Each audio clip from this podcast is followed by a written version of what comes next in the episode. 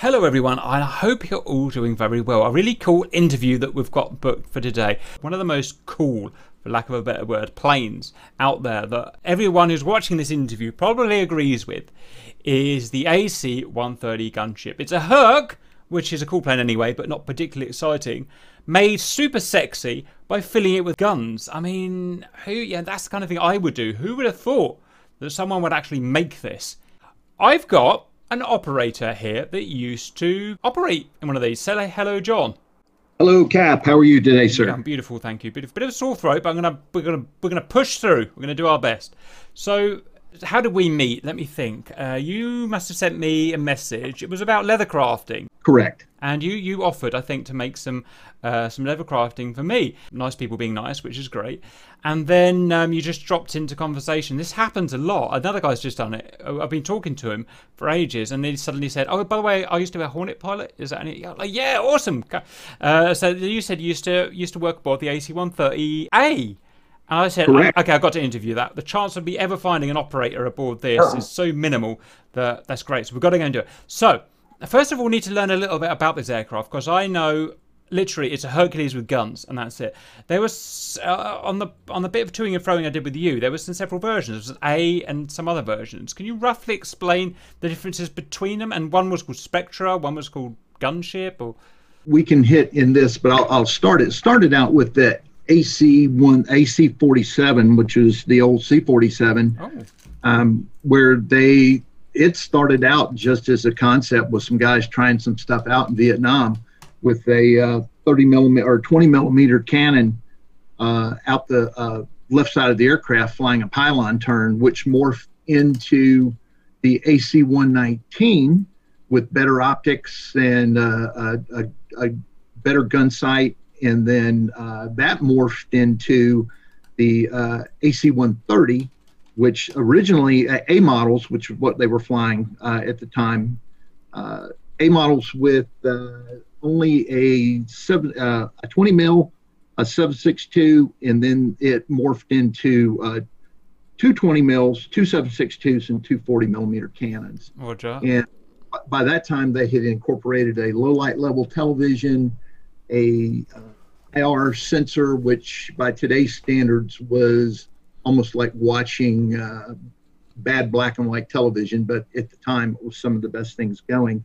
and they also had uh, various and sundry sensors to detect, uh, and I'm not making this up, the um, spark made by the coils on the trucks on the Ho Chi Minh Trail. Wowza. Uh, and other electronic warfare capabilities like that, because that is uh, in Vietnam is where they, uh, the two missions were truck busting on the Ho Chi Minh Trail, and mm-hmm. then troops in contact. Most of the time, those were at Special Forces 18 detachments so, that were so trying to be able. Timeline wise, is this all is this all around early Vietnam? Early Vietnam. Right. Uh, they started in '65 with the original experimentation mm-hmm. of the AC-47 and that morphed along two years. Uh, a lot of testing done mm-hmm. in Eglin Air Force mm-hmm. Base. Mm-hmm. And 67 was the first uh, concept, you know, with the with the uh, C-130, and I believe the first gunships, AC-130 gunships, got to. They were based out of uh, Udorn, uh, Thailand. Uh, they got there in '68. Wowza. I mean, this is already like the most sexy interview ever done. I'm looking at a C119 with two heffing great Vulcan cannons just pointing out of windows, essentially. Yes. It's like, I don't know, it's kind of the thing of dreams. It's kind of the thing I dream about if I could have nice dreams.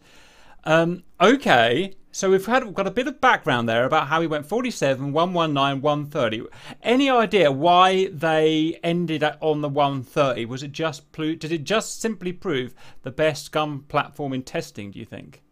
It did, but for many reasons. Uh, the endurance, the 119 was plagued, even though they had the right uh, 4350 really really large piston engines that's the same engines that were on a b29 mm. uh, that was an underpowered aircraft um, with the 130 uh, in the with the full tank of gas in the 130 our loiter time could be anywhere four to six hours depending mm-hmm. on the trip to and from the target mm-hmm. site so you had an extended loiter time.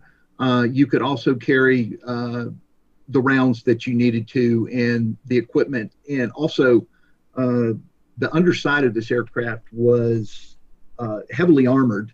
Our gross takeoff weight was an A model, which is nowhere near what the, the new aircraft was, mm-hmm. but we were right at 125,000 pounds gross takeoff yeah, weight. Wow. So we were at max weight when we took off and with, with fuel and personnel and uh, uh, weapons on board and then the ammunition on board as well. So the 130 was, you know, did what it does best. It hauls stuff mm-hmm. to uh, faraway places and does it well and uh, very reliable and very fixable and uh, very safe, redundant engine systems mm-hmm. and hydraulic systems and things of that nature. Mm-hmm.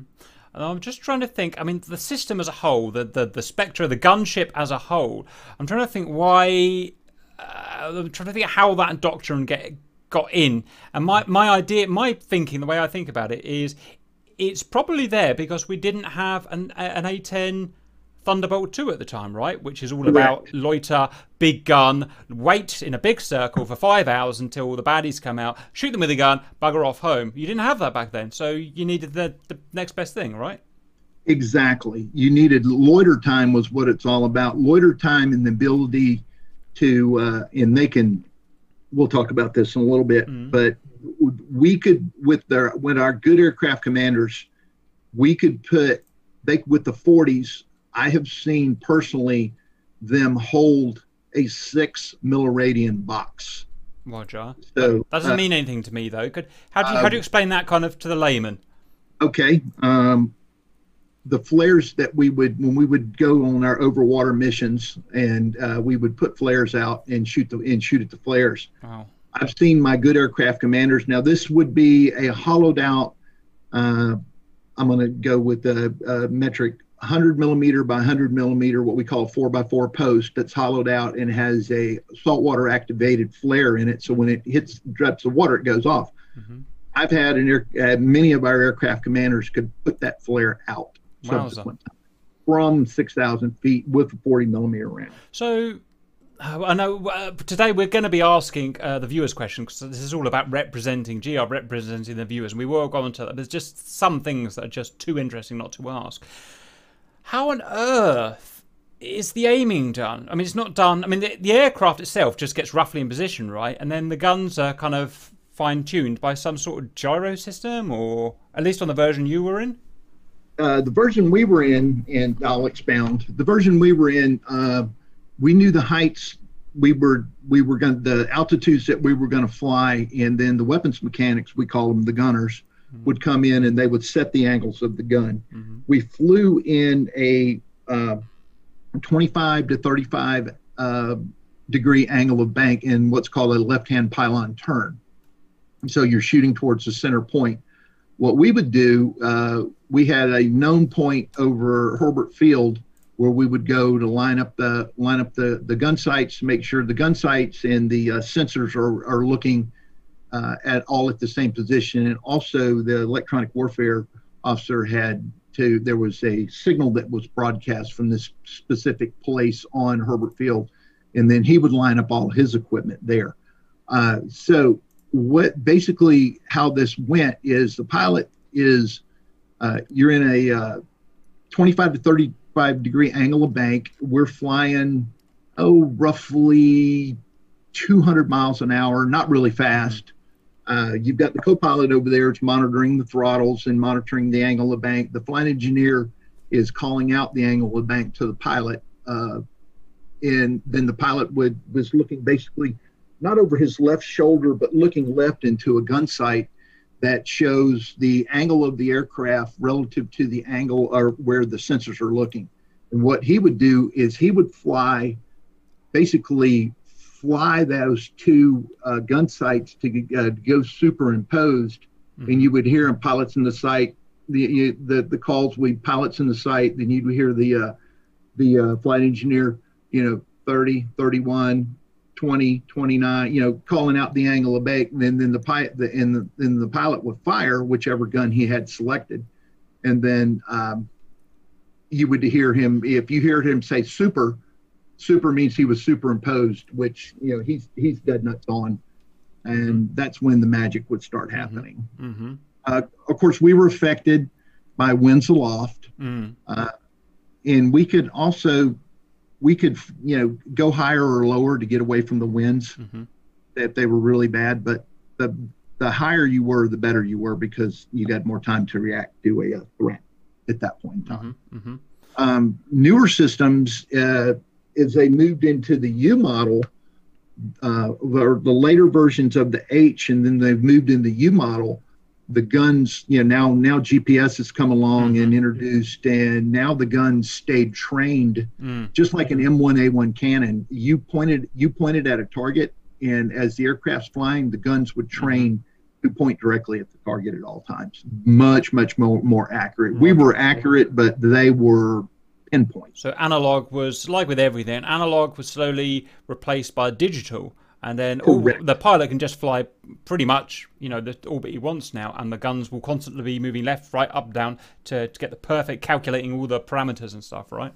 Exactly, exactly. So uh, then he's just worried about you know dealing with wind, and then it's a little bit of uh, adding a little bit of rudder into it mm-hmm. uh, to correct, but it became with the advent of digital and GPS and everything, became a little bit easier to shoot. Whereas before there was uh, there was a bit of windage involved, mm-hmm. and we had aircraft commanders. Some aircraft commanders were better than others, just mm-hmm. like some people were better shooters than others. Mm-hmm. So uh, it it it really really got where they could. With a good good controller on the ground, they could bring in rounds if the guys well, they could bring it in on top of them if they wanted to, but they could mm-hmm. go danger close, 30 meters mm-hmm. depending on what depending on what they were shooting. Yeah, and the and the people were dug in. I mean, like an F-18 compared to a I don't know uh, uh, uh, Phantom. Obviously, the the digitized age just makes it a better plane, more accurate and whatnot. I, I, I love the romance of the old version, or the analog version of the pilot having to superimpose and everything having to work together uh, as a crew. I think that's a, I think that's an awesome thing thing to have. Um, so when these guys, and this, this, this was used a lot, like you said in Vietnam, when these what was the version called that was um, in Vietnam? What, what, was his nickname? Was that a Spectre? Was the oh, they, they, call it Spectre? That was the uh, Spectre, right? The Spectre for the well, it went the A's, and then actually the next follow-on version were E's, mm-hmm. but they ended up calling it H because they upgraded the engines on them. So both the AC-130A and H were called Spectre. Right. Okay. So when Spectres were putting lead onto the Ho Chi Minh Trail, what were I'm just reading. What were they trying to do? Were they were they actually targeting troops, or were they just blasting a known trail, or you know, where, and if they were blasting troops and or armored vehicles to some extent, where was the information coming from?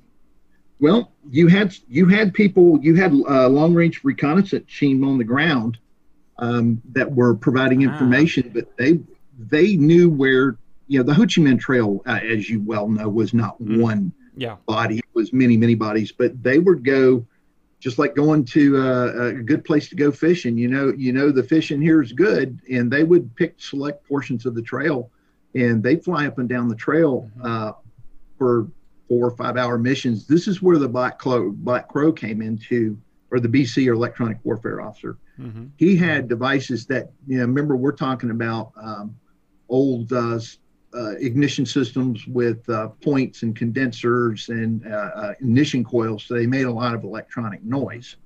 So even if the uh, well, the IR sensors could see them through the triple canopy, and if the TV couldn't, the IR could. And hinge with the fact now that you got, we call the crew position for electronic warfare officer was called BC, which stood for Black Crow Mm-hmm. Uh, and BC could pick them up. He could pick up the uh, emissions from the ignition systems on the truck, and then they'd start hunting them out in uh, one or two 40 millimeter rounds on a truck, and it was done. Mm-hmm. And then they would go.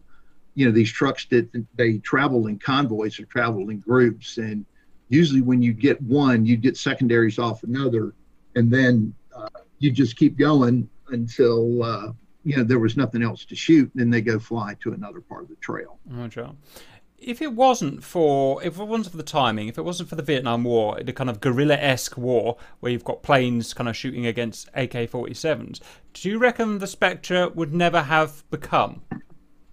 Um, I, I, think that's I think that's probably correct. We were fighting a guerrilla warfare in a jungle, uh, where you very rarely your enemy was more concerned with uh, playing what we like to say here in the colonies, playing the long game. Mm he just wanted to harass you and just continually bleed you down with people until you finally got tired of it and went away um, and just left them alone.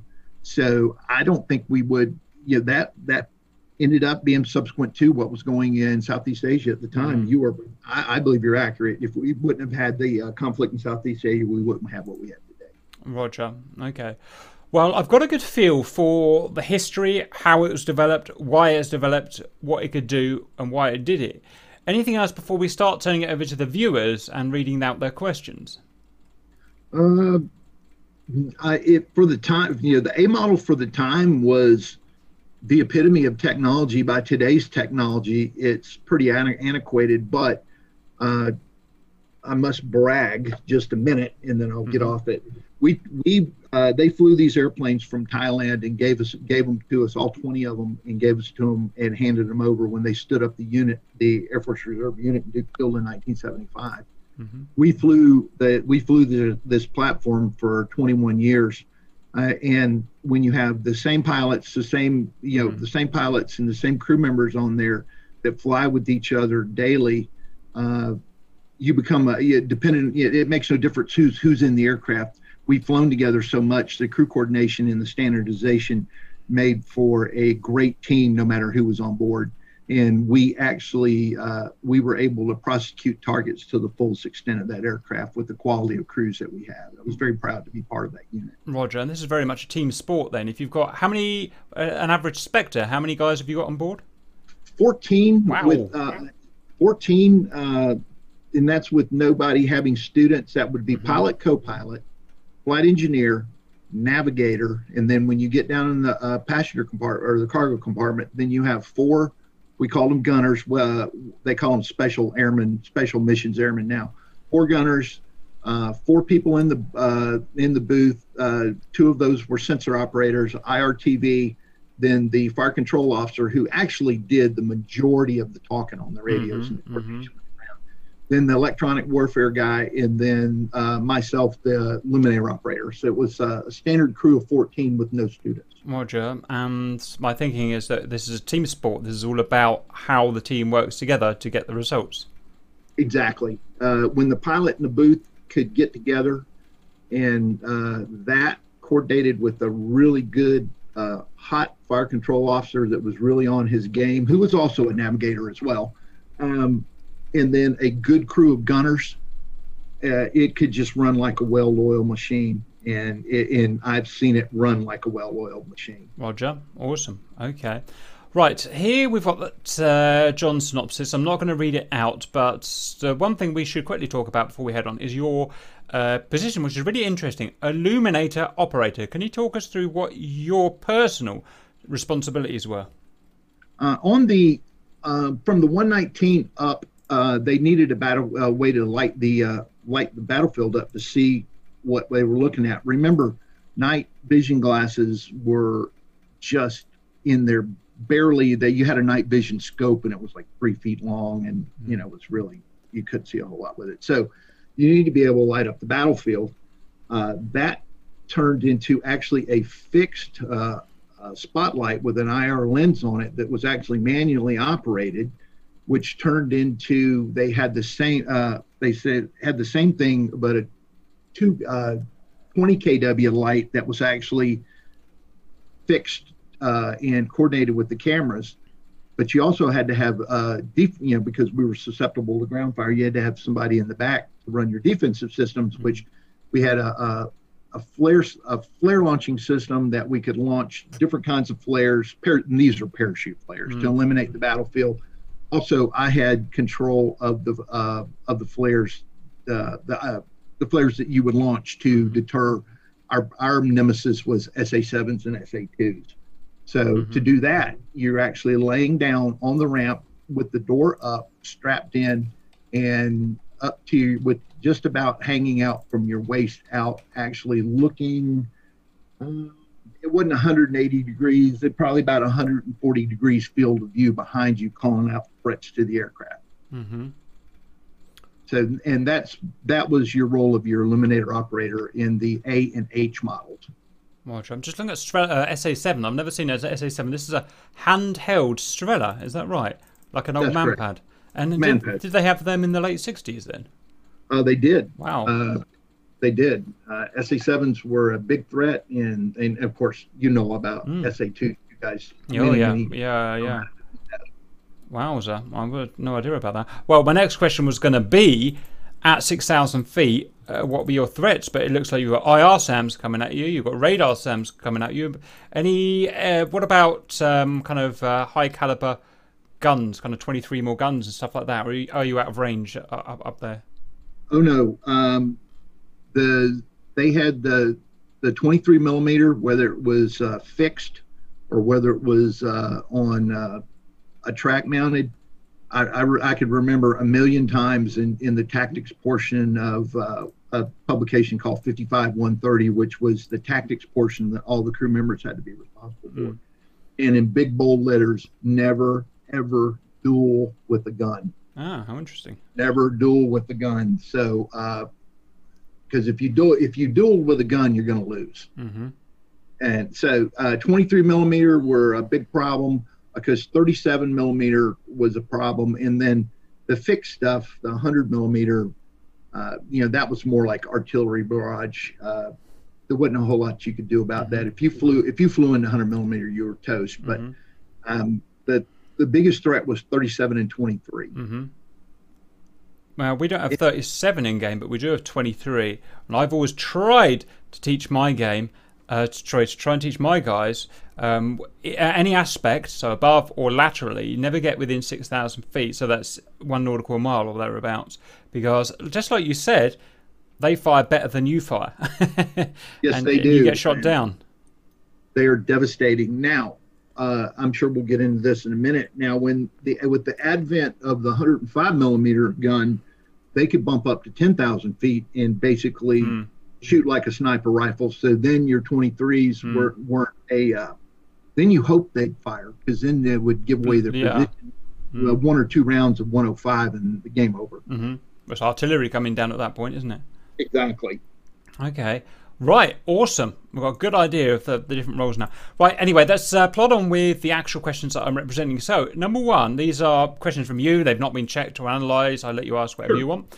Uh, what is the most hardcore slash intense weapon to fire from the side of an airplane? So, talking about the Spectre, obviously. Uh, what, what, uh, how, how, do you interpret that question then?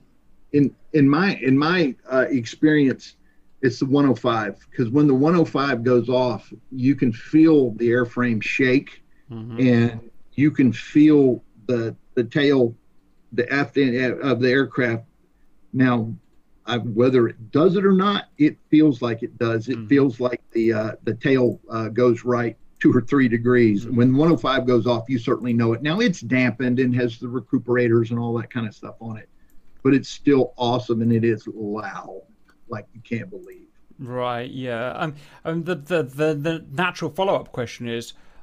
You've got a lot of energy expending here. Are, are, when you fire that howitzer, aren't you pushing the plane out of line via recoil? Uh, actually, uh, remember where it's developed from, which is a towed 105 millimeter howitzer. So there's things, there's shock absorbing systems called recuperators. Mm-hmm. So when it recoils, uh, when you get the re- the recoil where the uh, breech is coming back from when the shell fires, and also to eject the shell, just like a tank mm. would operate, you've got dampening systems on there that slow that down, but there's still a massive amount of force that's being applied there, but not enough to uh, to. They'll. I've seen, uh, not personally, where they. I've seen them put five or six. You can put a round down with 105 every 10 seconds, and I put them. Seen them put six six rounds a minute. So any correcting that they have to do up in the front is is uh, minimal at best. Roger. Okay. I guess if you did the uh, the maths, you'd find that there's so much energy in the plane as a whole. What's 60 tons or whatever that works out? Oh, way gonna... more than uh, with the H models, and then uh, the H models, they're, they're up into gross takeoff weights in like 180, 190,000 pounds. We were 130, we were 124. Yeah. They're way, way, way more than we were. Roger. Awesome. Okay. Right, let's plug along. Um, what do you think of the Ghost Rider variant losing 40 mil Bofors in favour of wing-mounted small diameter bombs, Griffin missiles, or Hellfire pods? I don't understand anything about that question. Is that relevant or? It is, and uh, I just read up on some stuff today. You're gonna have to tell me what a Ghost Rider is. I don't know what that is. The Ghost Rider is the uh, whiskey AC-130W. Mm-hmm. Um, what they did is they they you know technology things are faster, smaller, you know, more precise. Mm-hmm. Um, they took the 40 millimeters off because the 40 millimeter was a weapon that was developed in the early 30s from mm. a ship. Mm. It was uh, Swedish, wasn't it? Bofors. It was Bofors, Swedish. Uh, very good weapon. Mm-hmm. Very, very, very heavy. Mm. And of course, the I don't know how many canisters of 40 millimeter rounds I've loaded on an aircraft, but it takes there. It's a two man lift, mm-hmm. and, of course it, it's all about weight. And where the uh, 25s and the 30s, uh, with the ability to those are chain fed, like uh, very you know very much like the A10 is. They're chain fed, and uh, the, the the gun is just far more accurate, far better performance, and it's the difference between uh, I don't know. I guess the best way I could put it is the difference between a shotgun and a, sni- a, a shotgun and a sniper mm-hmm. rifle. Mm-hmm. Uh, whereas you might need to put three or four 40 millimeter rounds down, but that those 25 or 30s, uh, well, the 25 is a Gatling style gun, but 30 is the Bushmaster, like so on the Bradley. Mm-hmm. It's a sniper rifle that, that you can put that through somebody's window. Mm-hmm.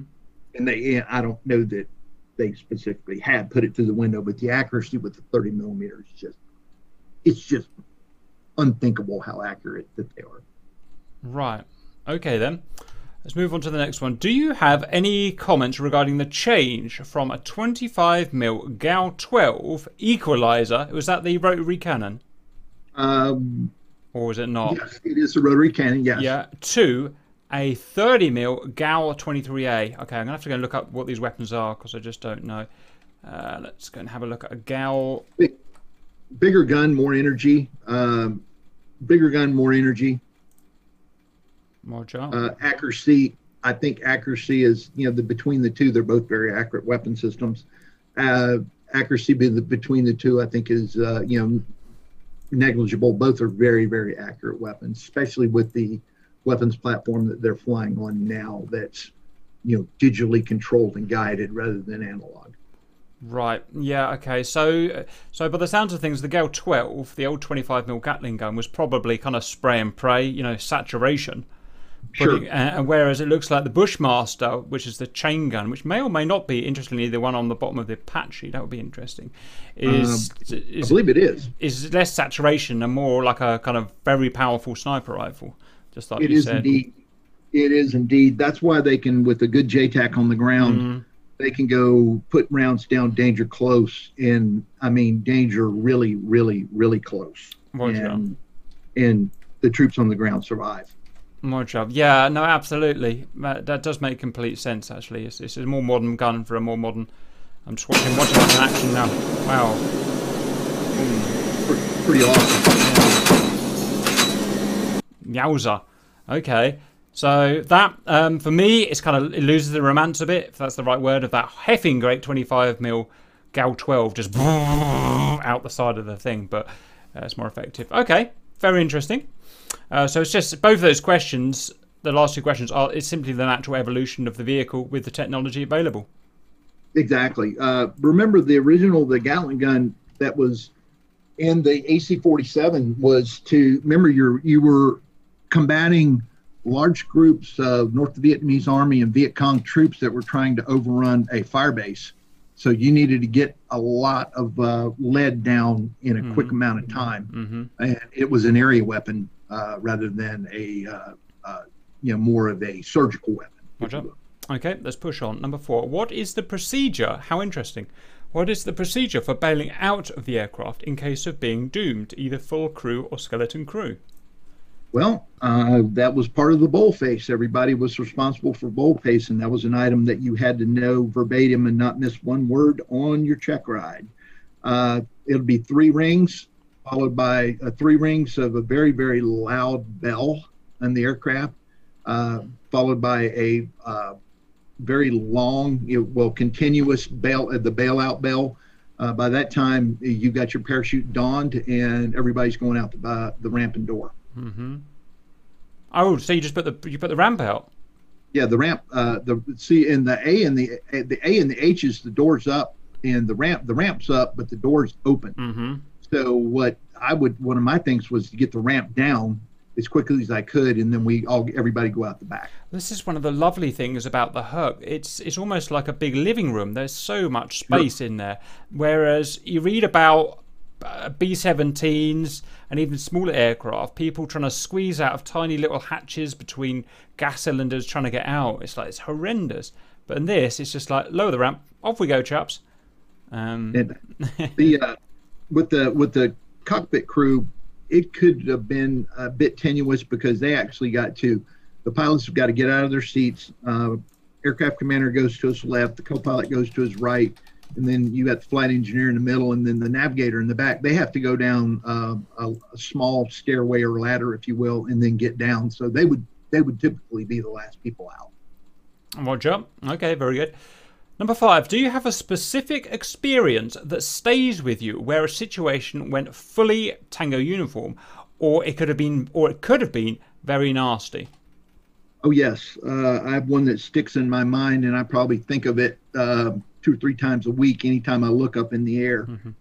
Uh, we it was a very very cold night. We were flying over one of the land ranges uh, on the on the uh, Eglin Reservation, and we had a runaway uh, bleed air leak on the leading edge on the uh, uh, port side wing.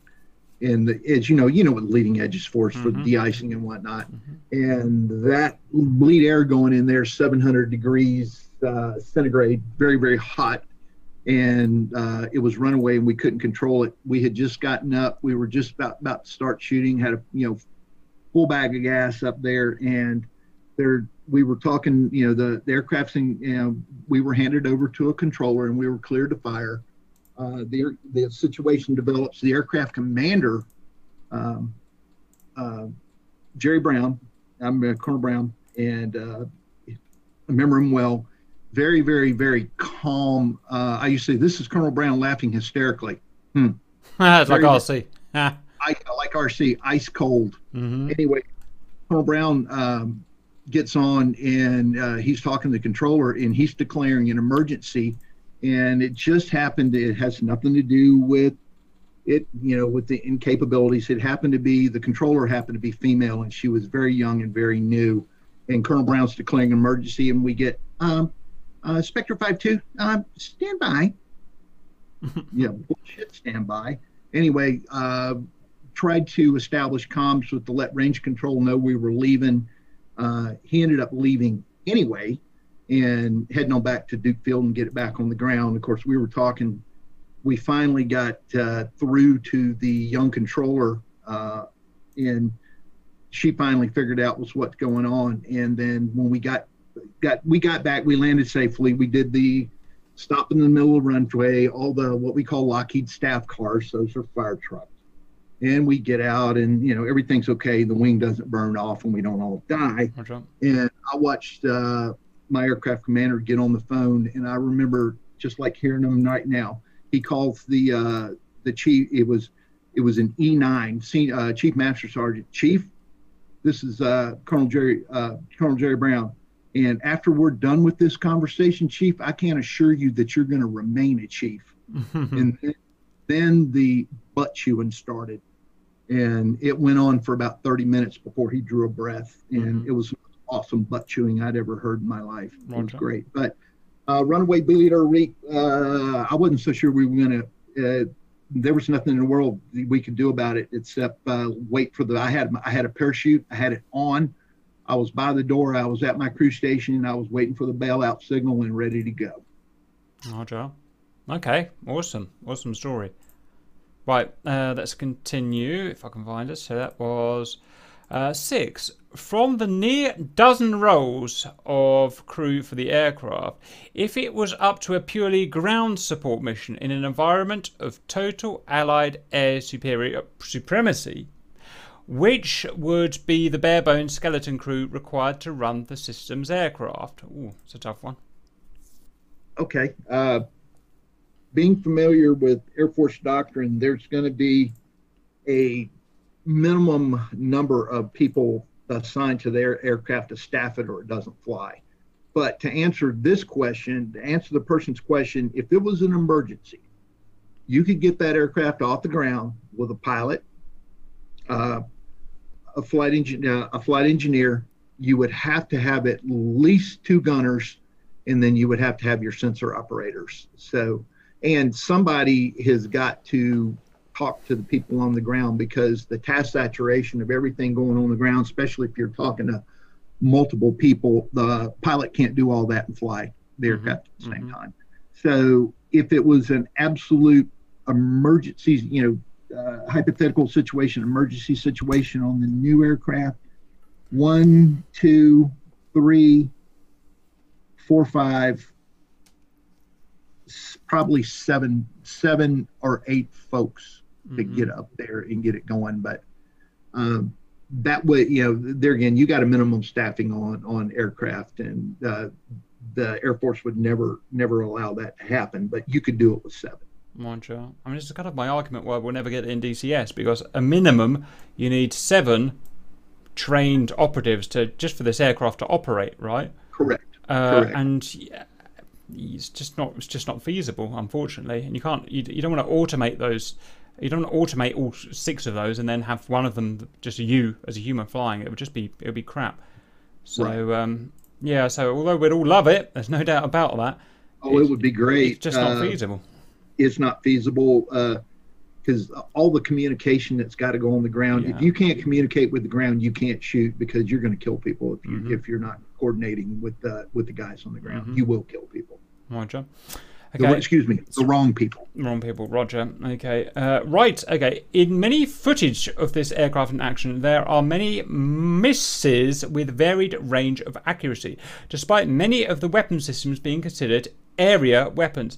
Is there any factor you think increase the chances of missing with these weapon systems, or do you think the guys in charge are as accurate as it gets?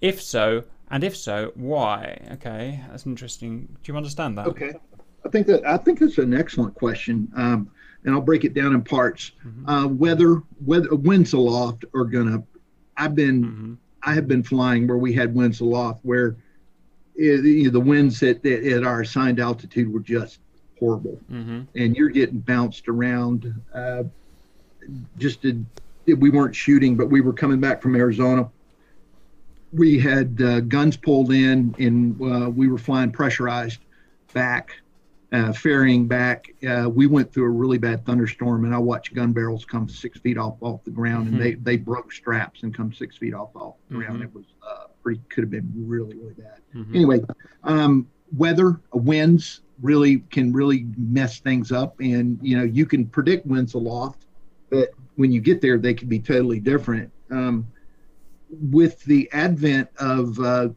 the you know just technology with that Bushmaster gun, they have gone more to uh, most of the footage that I'm seeing now. When you uh, through LiveLeak and the various things, you're seeing them use the 105 quite a bit more, almost primarily the the 105, and now that they have the Bushmaster, they'll use the the Bushmaster. Uh, rather than having an area weapon, mm-hmm. because you know we're much much more cognizant about collateral damage and mm-hmm you know, we need to hit this building, but we can't hit that building because it's a religious uh, site. You, you know all the uh, mm-hmm. basic rules of engagement. I, I, hope that does that answer what. Absolutely. I was just thinking when you were talking about the wind. Say, say you're a sniper, as in literally a man with a rifle on the ground, and if there's wind, then you have to compensate for that wind. But now Correct. imagine that the wind is also blowing the sniper around which is what happening. Your aeroplane's getting blown around by the wind. So even your platform per se is not stable in the wind. I mean, that's or yeah, not as stable, not as and stable. and that round's dealing with wind all the way mm-hmm. down. Mm-hmm. And you've probably got different layers of wind as well. So there's a lot of correct, a lot of skill involved in that. Would you say a lot of it, a lot of that skill in getting that thing on target is is it pure geekery maths or is it instinct or is it both? I think it's both. Uh, with the ad, there again, uh, the wonderful digital age that we're in, and the trainable guns make it a lot mm-hmm. easier than it used to. But there's going to be some instinct that you know. Uh, there's no uh, there's no uh, substitute for time in the seat and trigger time, and being able to you know it's one thing to have your machines, your computers and stuff give you your input. It's another thing to be able to you know put well I say pull a trigger. It's actually mm-hmm. push a button push a button uh, on the yoke and then actually make all those systems work together. So uh, mm-hmm. I we had very very we would give them the name if we had an aircraft commander that was really really good we'd call him that dude's a gunfighter man mm-hmm. he is he, he is a gunfighter and then you know you had some guys that were all of our guys were good but you had some that were really really really good and some that were uh, net standard roger excuse me uh, before we go on to number eight, I've just got my own question to slot in there. And that is this aircraft, in one guise or another, has been flying since what you know, mid '60s, late '60s, to sure. now. That's uh, I make that. Uh, what can't I do? What can I do? 60, nearly 60 years, 50, 50. No, 53, 53 years 53. Uh, in one form or the other. God, that's so and that's a long. That's even getting on for kind of B fifty two, not quite, but nearly B fifty two. Why, in your mind, is it has it lasted so long? Especially when it's gone and almost outseen the the A ten Thunderbolt. Well, um, if you look at the production numbers of just the production numbers of C one thirties, um, they're up into I don't know uh, if you could do a real quick check on that. I think Airframes generated by Lockheed now are over 4,000 airframes uh, that have been generated by Lockheed. Yeah, well, I've got as of 2015 over 2,500, which for, which is a okay, lot so for a big aircraft. I can't think of anything else actually that's yeah. Five years, so say five years. There's been well over 3,000 of those airframes mm-hmm. developed. It's a, a proven system uh, with you know, they fly. You can watch the Lockheed demos from last year. They're looping this airplane like it's an aerobatic airplane. Mm-hmm. We could have never done any of that. Well, you couldn't have done it with a gunship because it's too heavy. Mm-hmm. But these were J models with the oh by the way, Cap Rolls Royce engine. Yeah, absolutely. Uh huh. Uh-huh. uh-huh. And that eight and that eight blade prop on there. I do like that. They're, they're, looping that airplane mm-hmm. like uh, you know, like it's an aerobatic uh, constant upgrade of the airframe, uh, the ability of the airframe to tote a lot of weight, loiter time, and there's just not anything that came along that could do the same thing uh, that could that the AC-130 or the C-130 plat, base platform that mm-hmm. could do and do it um, do it consistently, ease of maintenance and uh, sustainability, and being able to stay up and go get in the fight. Roger, excellent. Okay uh, which pushes us on to eight. Do you see the airframe being retired on the near future or replaced with different aircraft that fulfills the same role? Brackets. Similar to the AC-47 Puff the Magic Dragon being replaced by the AC-119 Spectre. Well, they tried that. uh, there was some ideas with the uh, I can't think of the name of the company. It's the C27. It was made out of down in South America, and it looked like a baby 130. Okay. And they had purchased a bunch of those, uh, and were going to supply them to the Afghan army. And there was just a whole bunch of moving parts, and it didn't happen. Anyway, the uh, United States Forest Service and the Coast Guard have those, so they had thought about it and going with a you know a smaller platform, maybe with uh, just with the Bushmaster, and then of course you would have to have the um, optics, hmm. you know, to be able to aim it. Hmm. Um, but it never came to fruition. Uh, it, you know, they they've tried many, many, many times, and since 1967. Um, that, that, oh by the way the 119s flew on we actually turned all of those over to the the south vietnamese air force oh, and that? they continued to fly those until up until 75 when uh, saigon fell wow uh, i don't know where they are today i don't know if the uh, you know the north vietnamese flew them, continued to flew them, gave them the Russians what I don't know, but those continued to fly. Um, they dug a bunch of um, a uh, C-47s out of the boneyard and equipped those because uh, we those were at a very extreme end mm-hmm. of Duke Field, and those had 50 cals on them rather than 20 mils, and mm-hmm. those were being sent to Central America, and they were training crews up there too. But of course, we were you know not to discuss that, and we didn't see what was going on, and then air, that aircraft never uh, existed. So anyway, this is during the uh, 80s and the Reagan administration administration with Iran Contra and all that foolishness that's been over for many many years. But yeah, they've tried many times to go and replace it, and they've found nothing better. Awesome. Yeah, excellent. Question nine. Historically, what was the minimum operating altitude while on fire missions? Okay, yeah, very easy. Uh, AC 47 flew around 3,000 feet because that was the limits of the 762. Mm-hmm. Uh, when they got to 20 mil, we could bump up to uh, ideal altitude was around 6,500, mm-hmm. and then with the advent of the uh, the 105, then then they could get up to 10,000 feet, and I think they can operate at 10,000 feet with the Bushmaster as well. So wow. now they're operating uh, 10,000 AGL. Okay, and that's a lot safer on the higher generally. A lot, safer. lot safer, mm-hmm. lot safer. And and the thing about it is that when that aircraft's at 10,000 feet, I've been on the ground you mm-hmm. can't you can hear a little bit of droning mm-hmm, in the area mm-hmm. but if they they can also do things which call it's called the synchro phase which that has all the props are in phase and you know turning at the mm-hmm. same rpm and wow. you virtually almost cannot hear that mm-hmm. airplane at mm-hmm. 10,000 feet. And at nighttime, you can't see it. Mm-hmm. And that's always been a pretty, uh, generally speaking, it's been a pretty quiet aircraft. We um, have a place called Marshalls in Cambridge, the nearest kind of big city here. And that specialises in um, C-130s from all over the world come to get come to get uh, maintenance, repairs, all the things that have to be done to a to a working airframe. We have them in and out all the time, and I don't think I've ever heard one. I don't think I've ever heard it.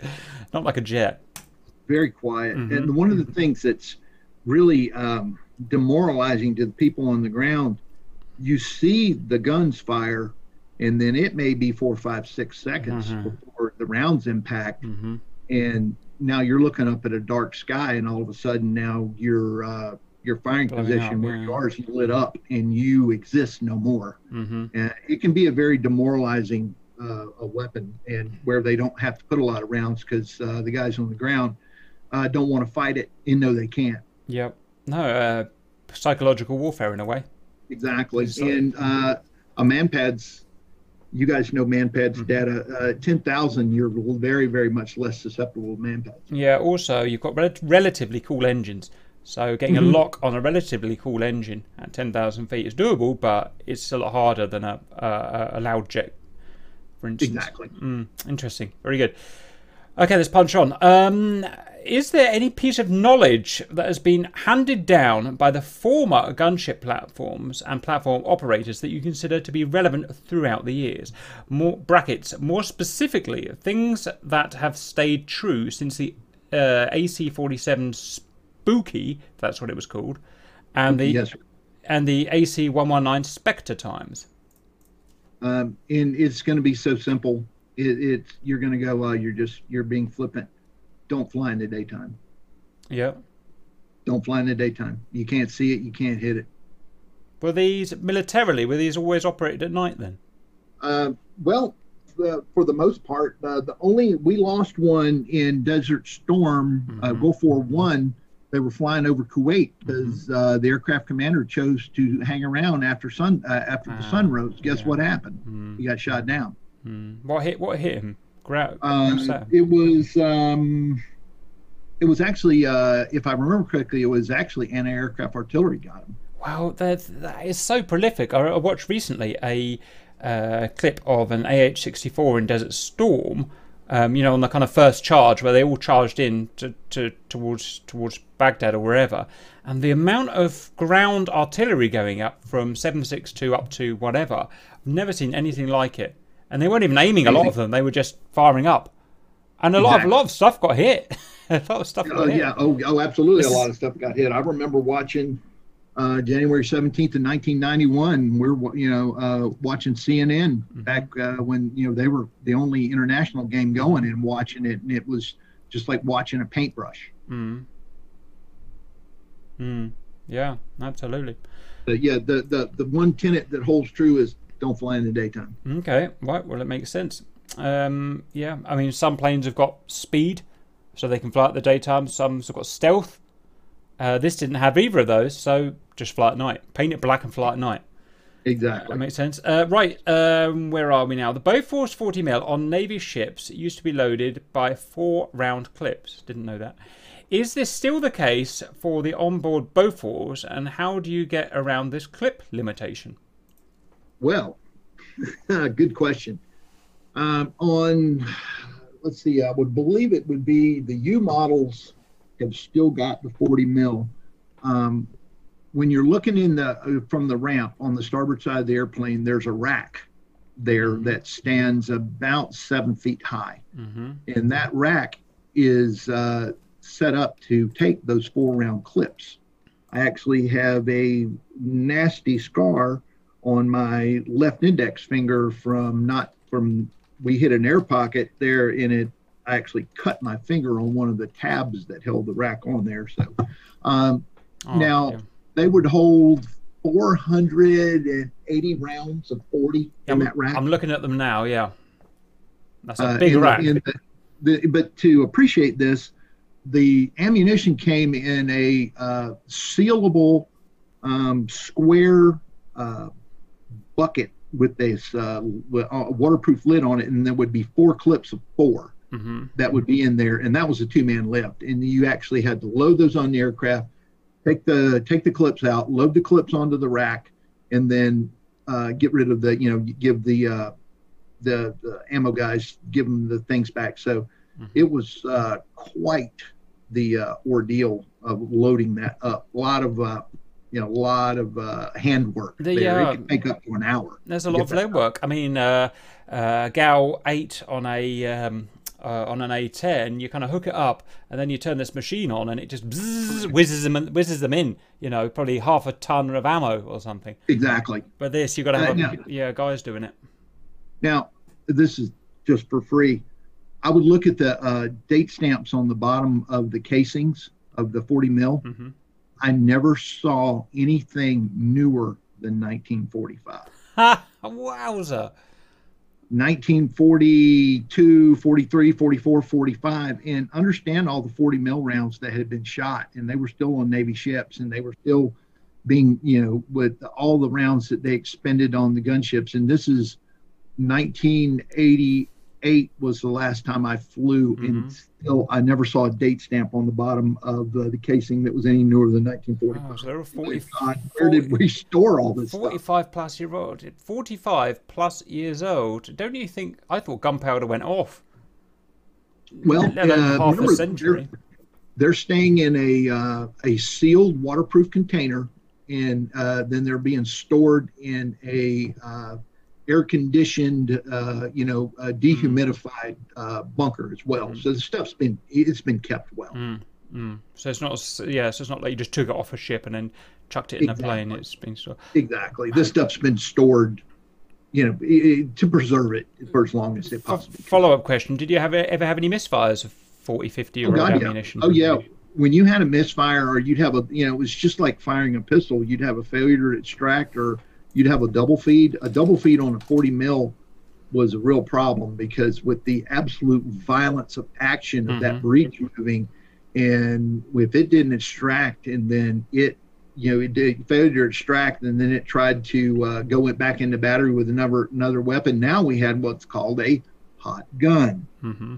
So we had specific routes that we had to fly back, and then of course we'd have to call, you know, there was emergency procedures and we would land in the middle of the runway and stop and do our evacuation procedures as if the airplane was on fire mm-hmm. and then of course the lockheed staff cars would be there and it was a big hullabaloo but you didn't want to go fly back over you know fort walton beach or uh, crestview or uh, you know destin or any of those areas in a 40 mil round go off and you know kill 20 people. Now the 20 mil that we had, the 20 mil, they could the guys were pretty good. They could get that cleared, but you uh, 40 mil, man, that that was just that had to come back, and a lot of times they had to come back actually disassemble that weapon, uh, sometimes take it out of the aircraft, disassemble it, and then uh, clear the malfunction. Mm. Wow. Okay. Very good. And it could be for a, a myriad of things. Most of the time, it was because the round it was a uh, weak round, Mm-hmm.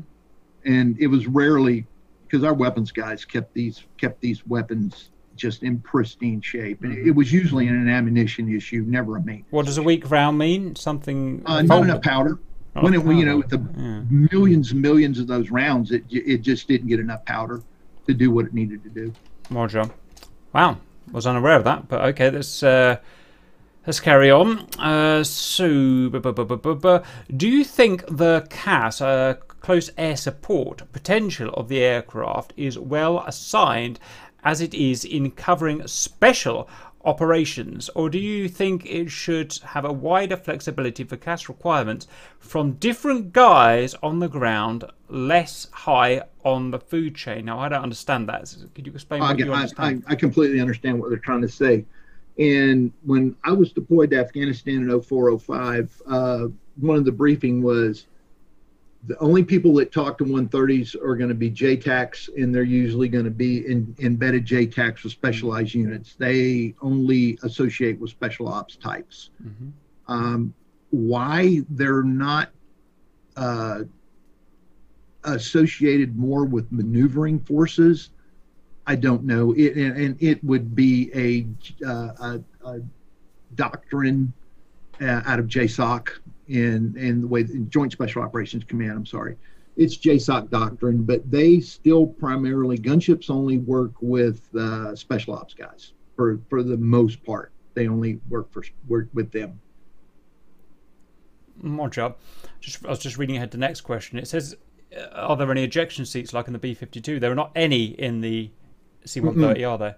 It's all, No, sir. It's It's all, all, uh, get it's all get up and walk out the back and yell Geronimo on the way out. Roger. Which brings me, which brings me to the point that I didn't realise that the 52 had ejection seats. How interesting. I'd have to Uh, the pilots the pilots go up. Yeah. Uh, the the other crew, depending on where they are, either go up or go down. Oh, God, can you imagine? Going up's bad enough. Can you imagine going down? Oh, Yeah. The uh, the the electronic warfare officer uh, officer and there's two two stations down below, and in, in the uh, back in the the uh, navigational and uh, electronic warfare suite, two go up, two go down. Wow, okay. Maybe one day I'll get a 50, 52 operator on. Okay, let's push on. Did you ever get a chance in combat or in training to, quote, make it rain and open up with everything for area saturation? Oh God, yeah. Once a year, we would have a family night where the families could go out to one, one of the range, you know, go to the Yeah. ranges, and of course we'd have a big barbecue, Yeah. and there'd be buses, and then everybody would meet down Mhm. there, and they'd have a couple. Uh, they would demonstrate the capabilities to the families and the pinpoint capabilities, and then the ultimate finale was going to be the, the the second ship would open up with all three weapon systems Mhm. and it is it will make you, goosebumps come to your Mhm. skin and thank the good lord above that you're not Mm. on the receiving end of it Roger. Yeah. and, that- and oh, oh cap the really cool thing is you can hear the you know you, we always hear the brr of Yeah. the 30 well it was the same thing with the 20 you could hear the brr of the of the 20 and then you hear the gun stop firing Mhm. and then five or six seconds later Mhm. you still got action on the ground Yeah. it's cool that would it's too cool That would be cool. I'd love to see that. Okay, that's interesting. Um, and just just in terms of use of t- make it rain type situation, is that for kind of like grid square elimination, or is it worded differently? We had, we had an MLRS operator at some point, and he would fire to take an entire grid square out. Maybe it's a bit different.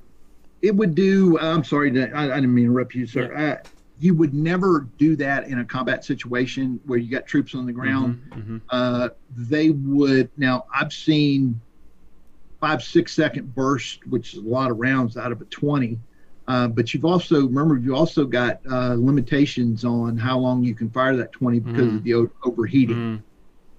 and then the 40 of course you can fire the 40 as fast as the uh, the the gunners can keep feeding rounds in there. And you know i've seen i've seen five six uh, seven, a dozen 40 rounds go, you know, off at one time, you shooting subsequent rounds. It'll just keep firing until you run out, out of ammunition. Mm-hmm. But yeah, you're limited to uh, you're limited to to your barrel restrictions there, and you don't want to heat up a barrel to the point where you get around when it goes into battery, it'll sh- it'll overheat and fire. Gotcha. That's never a good thing. Okay.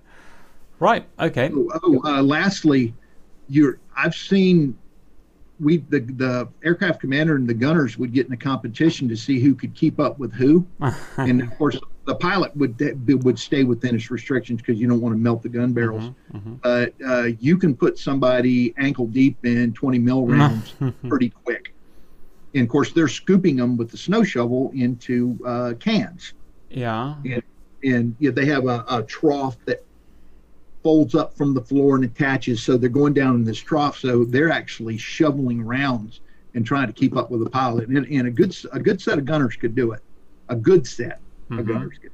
I, I was looking at some pictures and noticed that the the brass you know used canisters are still in the plane. Why aren't they just shoved out of a chute outwards? Uh, you would have to run it through the airframe and down and out in a way and you're they don't want to put rounds out where you're possibly going to hit a prop mm. beat the beat the side of the airframe out. Right. Uh, you know as it goes on because stuff will bounce down the side of an airframe. Mm-hmm. it would just bringing it home just was just easier way to do it. Okay i suppose it's not heavy it's not particularly heavy once it's suspended it's mm, very good. Uh, okay let's push on by 25mm Bushmaster cannon, you must mean the GAU 12 equalizer. So I think it's just a typo you made at the top in the synopsis. So, okay. How accurate have you seen it be on action to merit the sniper rifle compliment in measure of X amount of rounds in a house? Yeah, I'm not quite sure what that means. Size target for reference, please. How do you make of that question? I have to be perfectly honest on this. We did not have the 25. I can speak to the 20. Right. Uh, okay. Uh, depending on the aircraft commander, depending on the winds aloft, uh, I could see 20 mil because you're watching this shoot. And, and, and when I say watching it, you can be in the booth and watch it too because mm-hmm. those guys have got the uh, with the TV and the IR guy. Mm-hmm. I've watched those, the 20 mil, and those keeps inside. Uh, 30 in, in a circle, maybe 30 meters, maybe less. Roger, yeah. Yeah. And there again, that's going to depend on the wind and depend on depending on the wind, depending on the pilot. Roger. So that would be like a big burst, like a six second burst. Yes. Uh, they would run three to five seconds on a burst because you're putting 3,000 rounds a, a, a minute out. Mm-hmm. So that's a lot of rounds. Roger. Uh, is that the same? Do you know if that's the same thing as the Vulcan cannon, or is it a different cannon? Yeah, that's the 20. That's, that's the Vulcan. That's, that's the Vulcan, right? Yeah. I mean, the Vulcan on an airplane, as in, uh, I mean, on a fighter jet, was never renowned as an accurate weapon. Um, I know that it was. It was always always a bit of a scatter weapon. So yes, yeah, interesting. But with there again, pylon turns, uh, the advent of having some really good electronics, uh, you could make a you know at six thousand feet, you can make a not so great weapon into a you know great mm. weapon. Also, the other thing is my understanding of why wasn't very accurate. I think it you had a lot of vibration and movement in a fighter because you didn't have particularly good mounts. Whereas a thumping great C-130, you could dampen those mounts, you could make stronger mounts, whatever. Uh, exactly. I'm, I'm sure, very, very stable, very stable platform. I'm sure you could accurize that. Okay, very good. Uh, how much? How many rounds does the 105 howitzer carry? Uh, in the uh, the A's didn't have the 105s. Mm-hmm. The H's did. Mm-hmm. 96 in the H's, and then when they went to the U's, uh, they doubled that, so it was over 200. Now, uh, with the W, they put the 105 in the W. I would assume that they, the in the W, uh, it says twice. I've looked it up, and it says twice the capacity before, so it's over 200. Roger. Okay. And, and was that was that one every 10 seconds, or was that one every six seconds? I forgot. Uh, every 10 with a good crew. Every mm-hmm. 10. Yeah. Roger. Okay because they actually have to. Uh, it's just like a 105 howitzer on the ground. They have to actually open the breech, get the round out, yeah. and discard the round, and then put a new round in. So every uh, a good trained crew every 10 seconds. And just to give somebody the idea, that round typically weighs 42 pounds. Yikes! I could barely lift that. so that is yeah. So so that gun is just too big to automate the loading. You need a guy. Correct. Okay. Correct. Fine. Regards to the A version, I suppose that you were in, how long can it stay airborne? Uh, we could stay airborne, depending on uh, the the trip to and trip back. We could stay up six hours. Roger. Uh, remember, you don't have to you don't have to burn fast holes in the sky when you yep. and you don't want to burn fast holes in the sky mm-hmm. when you get where you're going. Uh, the the newer versions, of course, they got more fuel capacity and everything. Those guys can loiter almost twice that. Roger, wowza, yeah, that is pretty amazing. I'll give it that. There's not much else in the world in terms of attacking aircraft that can do something like that. If anything, especially especially now with uh, with the W models and all the stuff that the uh, the plane it, it, it's a flying weapons artillery platform, mm-hmm. not just guns but with the uh, the AGMs that they carry on them now. Yeah, right, absolutely. Okay, uh, right. So we've talked about your kind of worst, if you like, memories. What is the best mission or best memory you have flown? Most memorable or best outcomes? Uh, best outcome was uh, we were down in Puerto Rico shooting on Vieques Island, and uh, we had a good crew. Uh, everybody I, I, flew with that outstanding crew, outstanding aircraft commander, and it was part of a combined armed exercise. We were on on target, on time, and uh, put on a light show that was absolutely gorgeous. And right as we were done and a ready to leave station, the sun was coming up, and it was the most beautiful azure blue lagoon where we were shooting. It was something that you could have you couldn't have painted a prettier picture. And uh, as soon as the sun was coming, of course, we get out because we don't, you know, try mm-hmm. not to fly in the daytime. Mm-hmm. But uh, that was that was one of the most memorable occasions. Roger, that sounds very sounds very nice. Uh, never had this one before, but your favorite crew member nickname that you've flown with? Interesting. Um, well, uh, most of our pilots came from the uh, airlift community. We had in call signs weren't really big in the 60s and 70s among your airlift guy, uh, but we had uh, one of our guys uh, was I, I, can't remember Jack's last name, but he ended up being one of our uh, squadron commanders. But Jack's Jack's call sign was gunfighter, and he was a short, stubby, kind of chunky guy that you would never. And this guy could just he was an artist with a 20 millimeter. This guy could use uh, rudder and yoke, and I've actually seen him do a Zorro Z, It's funny. just like Zorro did with his uh, rapier. I've seen him do a Zorro Z on the ground with uh, Tracer, and it was uh, it was Jack. I wish I could remember what his name was. He was actually a standards and evaluation pilot with FAA as well. Mm-hmm. But uh, uh, Jack's call sign was gunfighter, and he damn sure was one. Roger.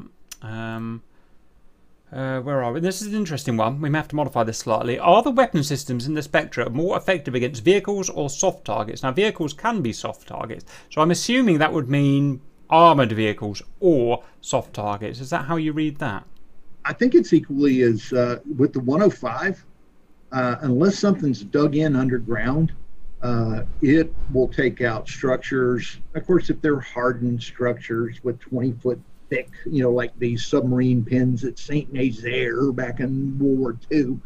But uh, it's equally as devastating with vehicles and uh, and uh, structures, especially now with these uh, GPS guided AGMs that they're hanging on and shooting. Mm. Mm. Okay. Uh, right. What's next? Uh, what would be the standard armament on most such AC-130s, and which are belt fed and which require manual feeding, does the impact does that impact the accuracy of the weapon? Well, there everything's auto. No, hang on. So the the uh, chain gun is going. to, Uh, sorry, the rotary cannon is going to be belt fed, isn't it? Correct. Suck that in. The Bofors is it? It was. Did you say the Bofors was loaded every four four rounds? It's clip fed, and you can put eight rounds in the uh, what we would know as a where the magazine well on a gun, uh, regular firearm or a rifle, but you can put two clips in there, and then they just keep feeding them in. as space comes available. Right, that makes sense. So it'll hold. It'll hold. If you put, if you didn't reload it, it could fire eight rounds. Roger. Now the Bushmaster, it, I don't know if you know because this was wasn't your gun, but to me it looked like you were feeding in kind of six to eight round clippy things, a bit like a Bren gun or something. That there's that. They're very very similar, uh, and it can keep going until you run out of ammunition. And of course, the 105 is uh, it's manually fed, uh, it, just like a 105 round would be in a howitzer or the it's the same gun they used in howitzer and then the in tanks back in the day. Roger. And it says, does this impact the accuracy of weapons? I don't see why that's relevant in any way. To no, not at all. No, not at all. But the accuracies, the where the barrels pointed at the time that the uh, triggers pulled. Roger. Okay. In a popular mechanics article video, a crew of a modern AC-130 is interviewed, and one of the weapons officers calls the 25mm GAU equalizer an area, wep- an area weapon for infantry, while he compliments the 40mm Bofors as their sniper rifle. While you called the Equalizer a sniper rifle, what is your thought on this? And how would you rate the accuracy of both weapon systems compared to each other? So we're comparing the Bofors 40 and the 25mm rotary cannon. Uh, the rotary cannon, of course, it operated much like the 20, was a little more accurate, and, and it's designed to be an area weapon. Uh, we had, uh, just a real quick sidebar, we had pilots that were quick enough on the trigger where they could fire one round out of a 20.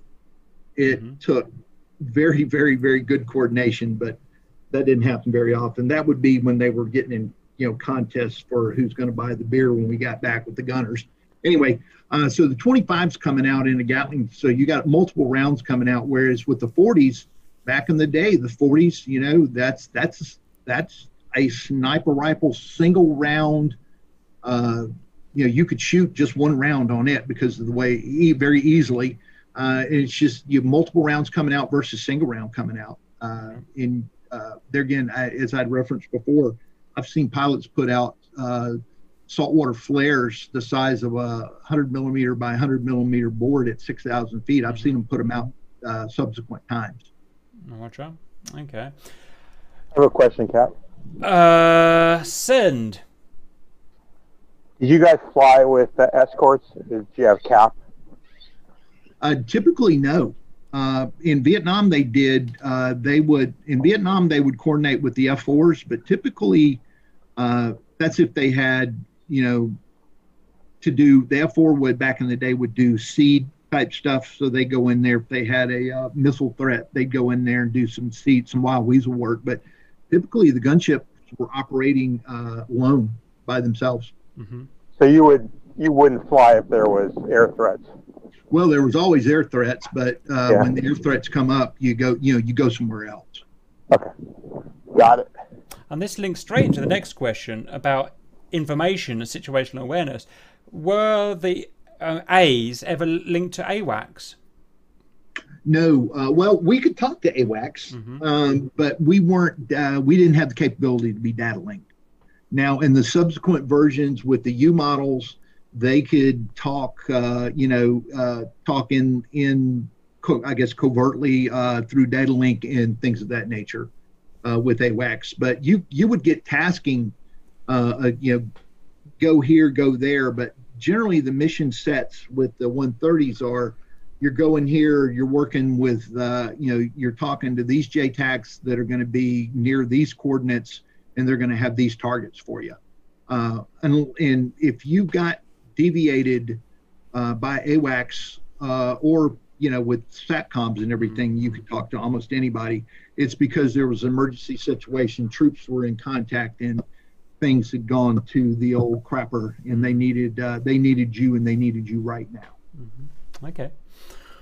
Right, uh, I can recall when they tested the flares on a helo I rode on how hot it was despite there being a hull in between me and the flare. Was that the same when you were firing flares? Could you feel the heat in any way? Absolutely. I mean, it would come out in almost, it would feel like the sun on your face for about two seconds. Wow. As wow. it's falling away. That's how bright and hot that it was coming out. Never the thought about that. Never even thought Absolutely. about. Yeah. Absolutely. Things- You never, you never, you never wanted to catch around in those flare dispensers Oh, God, that could can be you a imagine? day.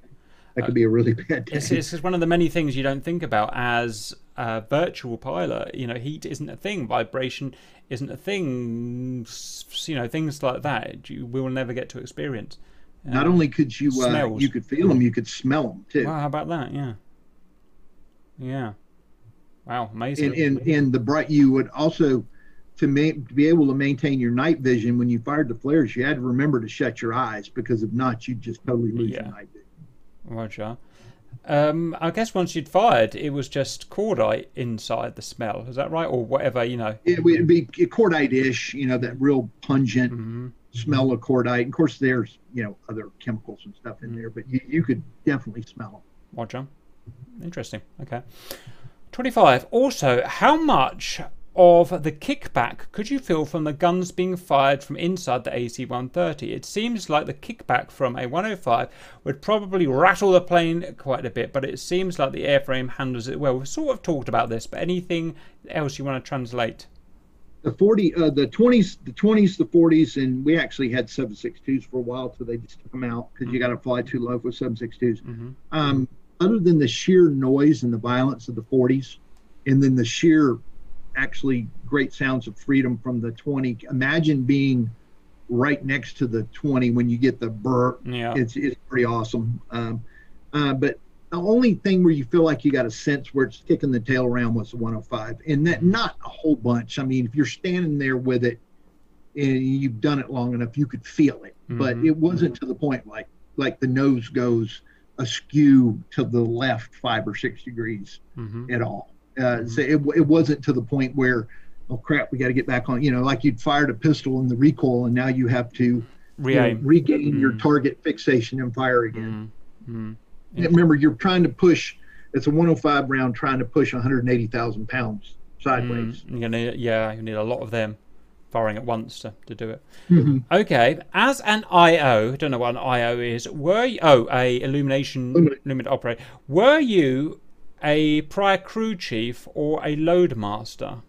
Came out of the crew chief. I came out of the crew chief field. Matter of fact, the tech school that I had to go to, uh, I had you had to be a uh, you know a uh, qualified crew chief to get in the program. Why is that? I don't understand what that's all about. Well, uh, you also were uh, if you had things you got somewhere, you'd also need to be able to uh, make your repairs and Mhm. whatnot, refuel the aircraft, and God forbid change a tire and supervise the maintenance of it. So, who better to do that than your maintenance personnel?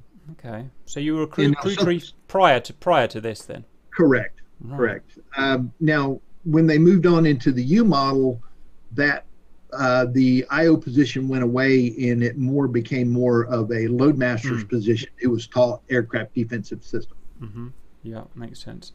Okay, I've got three more that I've added in that you can't see. Sure. Um, this one we ask everyone. Uh, this is fantasy. This is you know top trumps. We'd call it in England. I don't know what you call it. But realism aside, uh, if you ever got to fly a plane, as in be the pilot, um, what would you love to have flown? Uh, hands down, C-130. Ah, Hands um, down. Yeah, that's another one that's gone for his plane. You're going to have to justify that because C-130 doesn't rate up to a, you know, F-15 in my in my humble opinion. So talk us through it. Okay, C-130. Uh, but I mean, if you said right now you want to go fly something right now, I want to fly a uh, a Bell uh, UH-1 uh, U model that the Marine Corps flies. I believe they call it the Viper. That's got the twin engines and a lot of power. If I could fly something, you know, and, and project myself right now, it would probably be that aircraft. What was it, Bell? The, the Bell UH-1 November or Zulu, I think they're up to now. God knows. I think it's either called the Viper or the Venom. Oh, it's the uh, Marine Corps thing is- assets. They're the Right. only one flying them. Wow. Yeah. Okay. So this is a modified Huey, isn't it? A modern Huey. Sorry. Yes. Yes. Okay. Wow. Interesting answers.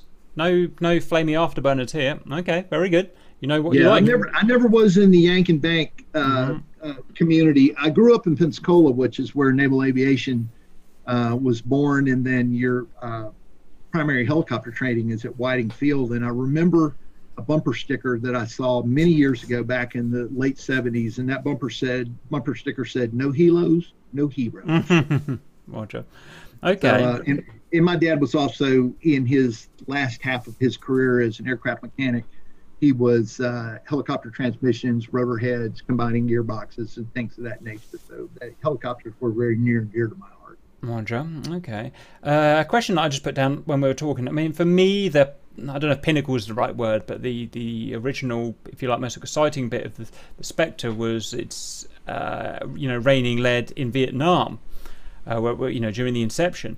Uh, do you know were Spectres lost in Vietnam? Like Yes. B fifty twos were shot down, were Spectres shot down? They three of them. Um, They were uh, SA, and I actually know.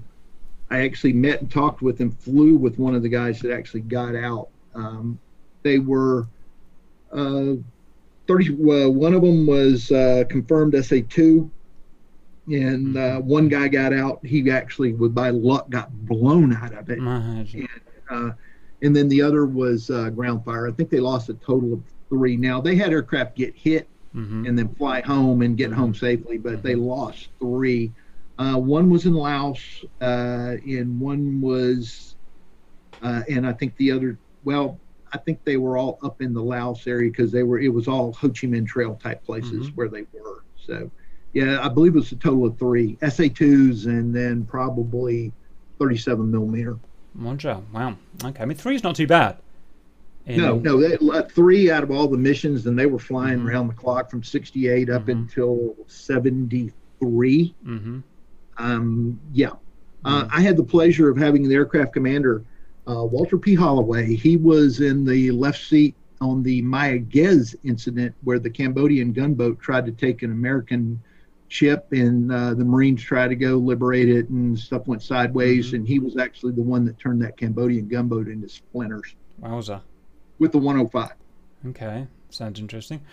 Okay, on to our final official question. Why hasn't there been a carrier variant of the C 130? The Hercules carrier ops test seems successful enough, so when they were landing, I guess C 130s on uh, carriers enough. You'd think a more portable version of that plane would be a nice addition, as it would allow the C 130 to be deeper and longer into enemy territory. This is a fair comment. Why can't it operate from a carrier? Because then you could take it the other side of the world much easier.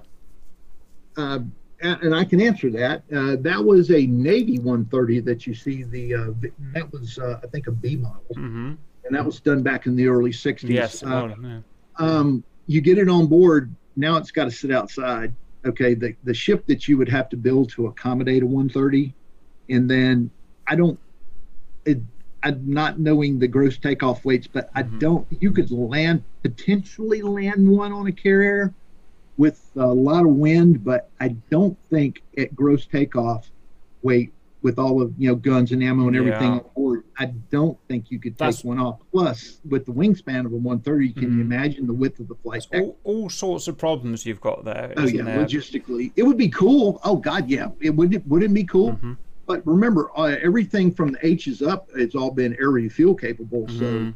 you know they can get wherever they need to go. And plus, the new versions, they they can pull the guns in and go pressurized, so you know you can go up to 25, 30,000 feet and you know go at 350 knots Mhm. indicated, and then go fly and get somewhere. Roger. And, that, and that's not a that's also not a weapon system that sits right next to the forward edge of the battle area. You don't want that so close where Mhm. the enemy can come over, run, and take that. Yep. That's going to be setting back, you know, couple hours of flying time. So uh, as you say, the baddies can't run in there and grab one. Exactly. Yeah. We, we when we we don't have one, but when we use our A10s, you can't use them anywhere near the front line because they are glass. I know they're known for being tough, but they are tactically glass aircraft. They can't run. They can't hide. You, right. you can't use one anywhere near a front line, and every time the people that try will get shot down. This is just natural selection of aircraft, and you you're just a bigger, even easier target to an AMRAAM up in a C-130. So, like you said, you've got to be hours flying time away from that front line with air supremacy uh, if you're going to think of using it. Exactly, and that's the key is air supremacy. Hmm. Interesting. Uh, one more question come in. How long from now do you think the Hercules, it doesn't say AC 130, but it says Hercules, will serve? I think, uh, well, we got 3,000 airframes out there. Mm-hmm. Uh, what's all that's flying on the is the well, the Air Force has started to retire. Uh, all the active duty H models are in the boneyard. Okay, so what's mm-hmm. flying now is the subsequents uh, that follow on that. You got probably a thousand J models out there mm-hmm. being flown by private entities and nations from all over the world. I can't see in the distant anywhere in the distant future.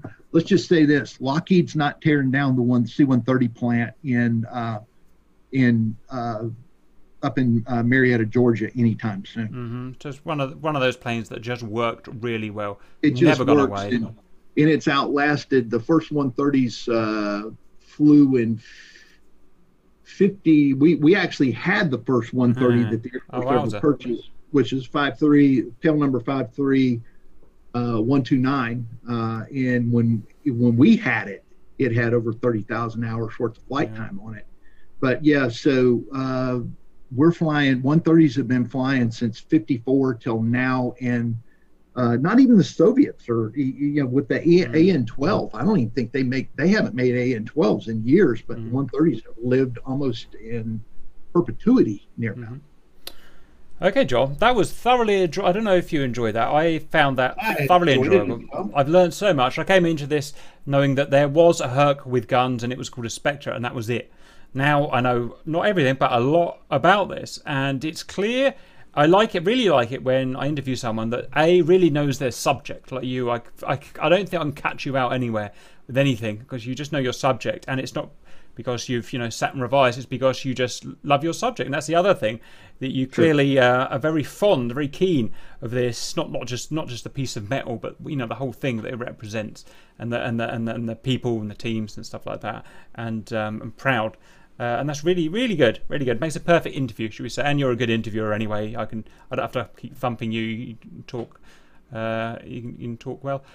Right. So I really enjoyed that. Thank you very, very much. I look forward to doing some leather crafting.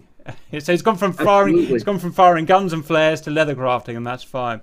I really Absolutely. enjoyed it. The guys really enjoyed it. I hope you enjoy seeing the video. John, I will catch up with you in the future, but for now, all the best. All the best, sir. Thank cheers, you. Cheers. Uh, RC, did you have to go to the restroom? Did you have to go to the restroom? No. Wow. I did even, a five, I did a, even with I your roll down walk. You did a five mile walk, apparently. All right, well, we'll see about that. Permit me one indulgence. RC, how wonderful for you. Oh, there it is. That's a great way to win. It was wonderful.